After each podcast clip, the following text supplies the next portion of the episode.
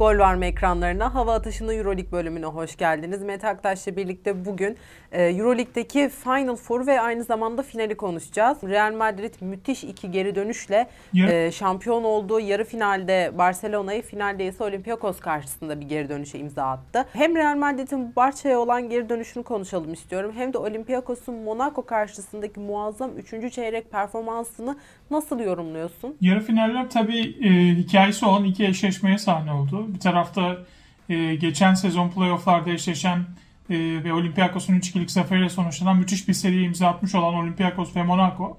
E, diğer tarafta da e, spor tarihinin en büyük rekabetlerinden e, El Clasico'da Real Madrid'de geçen sezonda Final Four'da kozlarını paylaştı ve alt ettiği ezeli ve ebedi rakibi Barcelona vardı. Yani Barcelona kalmazsaki 4 takım içinde belki de üzerinde en çok baskıyı hisseden takımdı. Ligin en yüksek bütçesine sahip ekimi olmalarına rağmen Koç Sarnas Yasikevicius'un önderliğinde kurulan bu yıldızlarla donatılmış kadro bir türlü esas hedef olan şampiyonluğa ulaşamıyordu biliyorsun. Barcelona geçen yıl Belgrad'da kaybettiği Real Madrid karşısında bu kez favori olarak e, maça başladı. Hatta 23. dakikayı da 47-39 önde geçti. Ama işte o dakikadan itibaren Real Madrid 15-0'lık bir seri yakalayarak maçı çevirdi ve bir daha da Katalanları yanına yaklaştırmadı. Real'in bu seriyi yakaladığı sürece baktığımızda oyunu domine eden bir e, Walter Tavares gördük.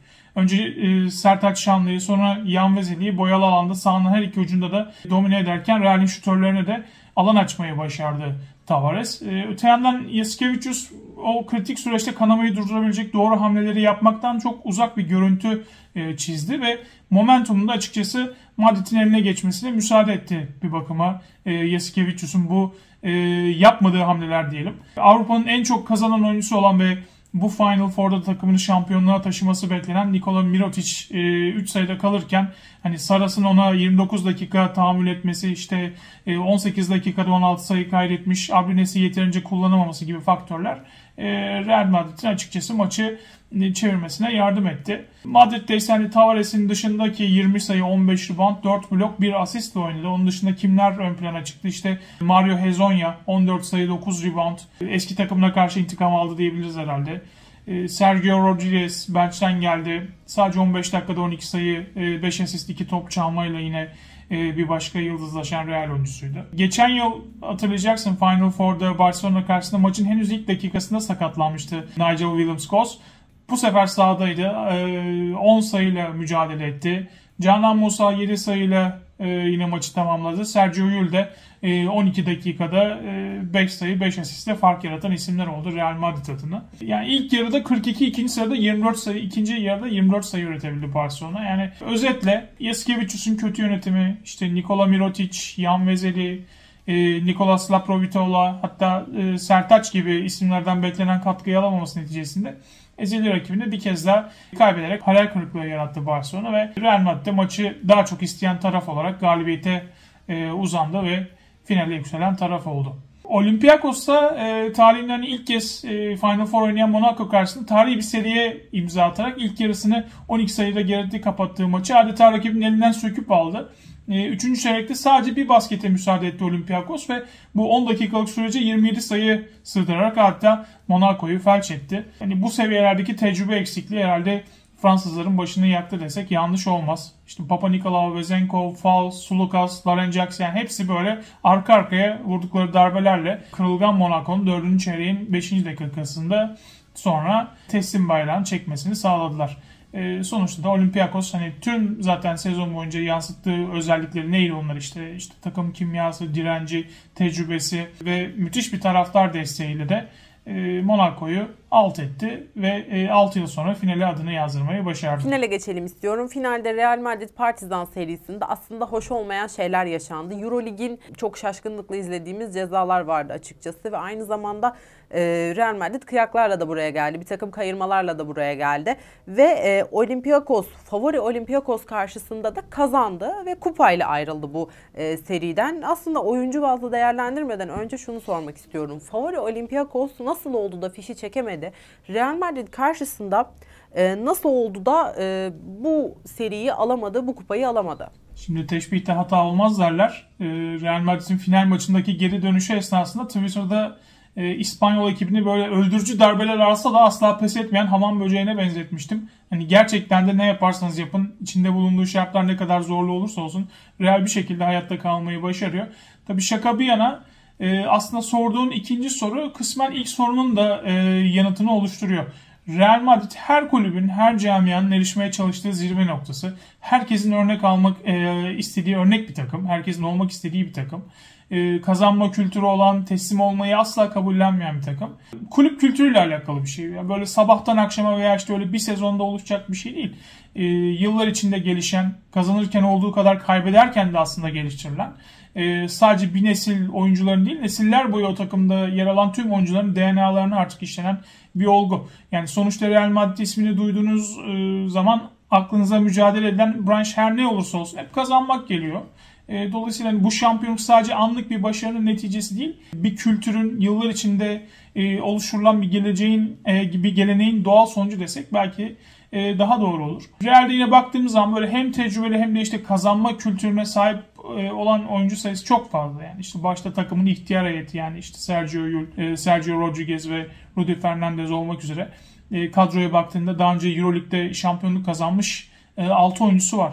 Chus Mateo belki head coach olarak çaylak bir antrenör ama Pablo Lasso'nun yardımcısı olarak onun da daha önceden 2 Euroleague şampiyonluğu var. Dolayısıyla hani bu şampiyonluğa giden dikenli yollardan daha önce geçmiş veteran bir takım ve final maçında işte 12 sayı geriye de düşse son 2 dakikaya 6 sayı geride de girse hani o sahip olduğu özgüvenle yeteneği birleştirerek e, bir şekilde oyun içinde kalmayı ve e, rakibinin direncini kırmayı bilen bir ekip. E, Olympiakos karşısında bunu yaptılar. Şimdi Sulukas'ın son şutu çemberden dönmüş basket olsa bugün belki Olympiakos için farklı cümleler kuracaktık ama Fenerbahçe serisinin 3. maçının aksine Sulukas bu kez son saniye basketini atamadı. E, Olympiakos geçen yıl yarı finalde Anadolu Efes karşısında son saniye basketiyle kupaya veda etmişti. Bu yıl ise finalde. Hani kim bilir belki de onların zamanında 2024'te gelecek. E, hep söylüyorum düşüp kalkmadan, canın yanmadan Euroleague'de zirveye çıkmak mümkün değil. Olympiakos'ta şu son iki sezonda hani çok acı ama çok e, değerli tecrübeler edildi. Eğer bu kadroyu bir arada tutabilir ve birkaç ekleme yaparlarsa e, onları yine muhtemelen bu seviyede göreceğiz. Tabii onlar için en büyük soru işareti normal sezon MVP'si e, Sasha Vezenkov'un durumu olacak. E, Vezenkov bir aksilik olmazsa önümüzdeki sezon NBA'de Sacramento Kings forması giyecek. Tabii eğer giderse onun boşluğunu doldurmak kolay olmayacaktır. E, ama Olympiakos yine e, zirveye oynayan bir takım olacaktır diye düşünüyorum önümüzdeki sezon. Maça dönersek e, Olympiakos bir kere çok kötü bir maç sonu oynadı.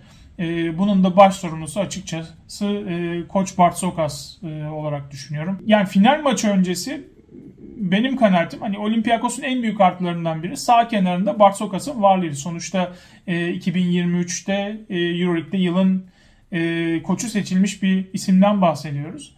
Ama o üstünlük e, maç boyunca görmedik. Öyle olmadı. Hatta tercihleriyle, yaptıklarıyla, yapmadıklarıyla Bartsokas el freni e, vazifesi gördü desem yanlış olmaz herhalde. İşte rotasyon tercihlerindeki yaptığı hatalar, Madrid maç sonunda momentumu yakalamışken e, mola kullanmaması, orada o momentumu kes, kesmem, kesememesi, alan savunması yapan rakibine karşı Thomas Volkap gibi kötü bir atıcıyı risk edip sahada çok fazla oyunda tutması e, ve bu şekilde e, Real'in ekmeğine yağ sürmesi. McKissick e, eli sıcakken kenara çekti onu bir daha onu bir daha oyuna almadı. Dış atışlarda yine bu alan savunmasına karşı bir çözüm olabilecek Alec Peters'ı e, hiç kullanmaması hani kenarda tursunu kurdu. E, dolayısıyla hani bu tür e, unsurlarla Barsokas bence finalin hayal kırıklığıydı Olympiakos adına. Oyuncu performanslarına gelirsek Final Four'un MVP'si evet Walter Tavares. E, hani bilgisayar oyunlarında böyle son bölüme gelince aşman gereken e, sana hayatı zehreden böyle bölüm sonu canavarları vardır ya işte e, Walter Tavares de 2023 dörtlü finalinde bölüm sonu canavarıydı. Önce Barcelona'ya sonra da Olympiakos'u sahayı dar etti. Barça'ya karşı yarı finalde 20 sayı, 15 rebound, 1 asistle oynadı. Olympiakos'a da 13 sayı, 10 rebound, 2 asist ve 20 verimlilik puanı elde etti ve e, MVP ödülünü de hak ederek kazandı. Yani günümüz basketboluna baktığın zaman uzun oyuncu profili artık değişiyor biliyorsun. Dışarıdan böyle şut sokabilen hareketli atletik uzunlar e, daha fazla rağbet görüyor ama işte Walter Tavares gibi böyle 2.20 boyunda olup iri cüssesine ve bu fiziğine rağmen çabukluğa sahip bir uzunun modası da kolay kolay geçmiyor. En azından Avrupa basketbolunda diyebiliriz. Tavares gerçekten hak ederek MVP ödülünü kazandı. Rodriguez ve Kozer'ün de çok kritik basketleri vardı. Aynı zamanda e, Sergio Yul tek başına kupayı getirdi desek yeridir.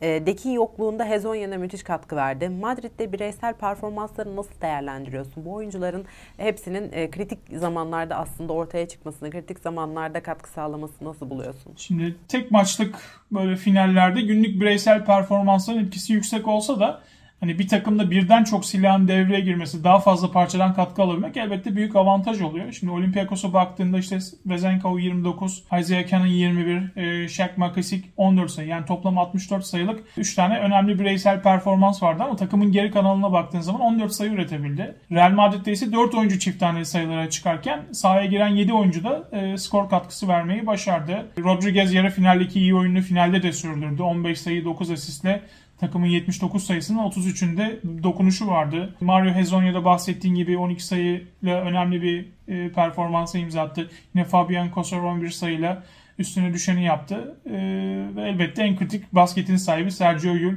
maçtaki e, tek sayıları şampiyonluğu getiren sayılar. Ama zaten Yul bu anlar için yaşayan bir oyuncu. Topun el yaktığı, baskının en üst düzeyde olduğu kritik anlarda sorumluluk alıp e, elleri titremeden o şutu kullanmak ve sayıya çevirmek her oyuncunun harcı değildir. Sadece çok işte çok özel oyuncular, çok özel karakterler bu tür anlarda yükselebilir. E, Yul de böyle bir isim. Hiç çekinmeden ateşten gömleği giydi ve takımını şampiyonluğa taşıyan basketi attı. Euroleague bitti ee, ama ligimizdeki playoff eşleşmeleri belli oldu. İlk maçlar sonucunda kimlerin yarı finale e, yürümesini öngörüyorsun? Evet Euroleague sezonu artık geride kaldı ve e, biz de Basketbol Süper Ligi'ne odaklanacağız bundan sonra. E, şimdi baktığımız zaman playoff ilk turundaki eşleşmelere şöyle bir bakalım. E, ilk turda e, normal sezonu Fenerbahçe, Beko ve Anadolu Efes'in önünde e, birinci sırada tamamlayan Türk Telekom, 8. sırada sezonu biten Galatasaray'la eşleşti. 2 numaralı seri başı Fenerbahçe Tofaş'la ilk turda eşleşirken Anadolu Efes 3. E, sırada normal sezon tamamladı ve 6. sıradaki Darüşşafaka Lasta ile karşı karşıya gelecek. 4-5 e, eşleşmesinde ise Pınar Karşıyaka ile Frutti Extra Bursa Spor yarı finale çıkmak için kozlarını paylaşacaklar. Şöyle kısaca değinirsek e, eşleşmelere Telekom Galatasaray Nefe eşleşmesiyle başlayalım. Yani Telekom hem ligde hem de Avrupa'da çok başarılı bir sezon geçirdi ve yeni kurulmuş bir takım olarak Erdem Can liderliğinde tüm beklentileri aştılar. Başarıya aç bir takım Türk Telekom ve hedefi şampiyonluk olarak belirlemiş vaziyetteler ve zaten hiç kimseden de korkularının olmadığını sezon boyunca kanıtladılar. Galatasaray Nefis'e çalkantılı bir normal sezonun ardından playoff'a kalmayı başardı. Hani sezon ortasında acaba bu takım küme düşer mi sorularının sorulduğu bir dönemin ardından playoff'a girmek bir başarı sayılabilir herhalde Galatasaray camiası için. Art arta 7 yenilgi aldıktan sonra 11 e, maçta 7 galibiyet alarak ilk 8'e kendilerini attılar. E, iki takım arasındaki bu sezon oynanan maçlara baktığımızda iki maçın nasıl yüksek skorlu geçtiğini e, görüyoruz. Dolayısıyla yine yüksek tempolu, seyir keyfi olan bir seri bizi bekliyor. Normal sezonda ilk maçı Galatasaray 106-100 kazanırken ikinci maçı Türk Telekom 106.91 ile kazanmıştı. Yani ben Telekom'un turu aşacağını düşünüyorum Galatasaray karşısında. Fenerbahçe Tofaş eşleşmesinde ise yani Fenerbahçe artık e, Euroleague'den sonra tabii e, hedefini lige çevirdi. Tofaş karşısında açıkçası ipleri sıkı tutması gerektiğini de bilincinde biliyorsun 26 Mart'ta iki takım son olarak karşılaşmıştı ve Tofaş Bursa'da mağlup etmişti Fenerbahçe'yi. Tofaş Orhunen'in özellikle takım başına gelmesinden sonra bir ivme yakalamış vaziyette. Ee, normal sezonda da son 6 maçını kazandı. Ee, son 9 maçta da 8 galibiyetleri var. Çekişmeli bir seri olacaktır ama e, Fenerbahçe'nin tecrübesiyle ben turu geçeceğine inanıyorum. Anadolu Efes Darüşşafaka eşleşmesinde ise yani Anadolu Efes için zaten hep konuştuk. Hayal kırıklıklarıyla geçen bir Euroleague sezonu. Artık tek hedef ligde şampiyonluk ve e, işte yani bir nebze olsun e, sezonu moralli kapatmak. E, Darüşşafaka ise playoff trenine son binen takımlardan. E, Selçuk Ernak'ın koçluğundaki takım evet mücadeleci bir ekip ama playoff'ta Efes karşısında açıkçası fazla şansları olduğunu düşünmüyorum. E, Efes'in maç vermeden yarı finale yükselmesini bekliyorum. İlk turun herhalde en çekişmeli serisi e, olacak seri Pınar Karşıyaka Frutti Extra Bursa Spor eşleşmesi. Her maç böyle tansiyonun yüksek olacağı, her maçın kaderinin son saniyelerde, e, son topta tayin olacağı bir seri olacak muhtemelen. Sağ avantajı karşı kadar hani bu sağ avantajından dolayı ben %51 e, karşı yakayı favori görüyorum turu geçmek adına. Teşekkür ederim sorularımı cevapladığın için. Bugün seninle birlikte hem Euroleague'deki finali ve aynı zamanda Final Four'daki o e, Final Four'daki karşılaşmaları konuştuk biraz. Hem de e, ligimizdeki playoff eşleşmelerindeki e, yarı final tahminlerini konuştuk. Teşekkürler. Bir sonraki videoda görüşmek üzere. Hoşçakalın.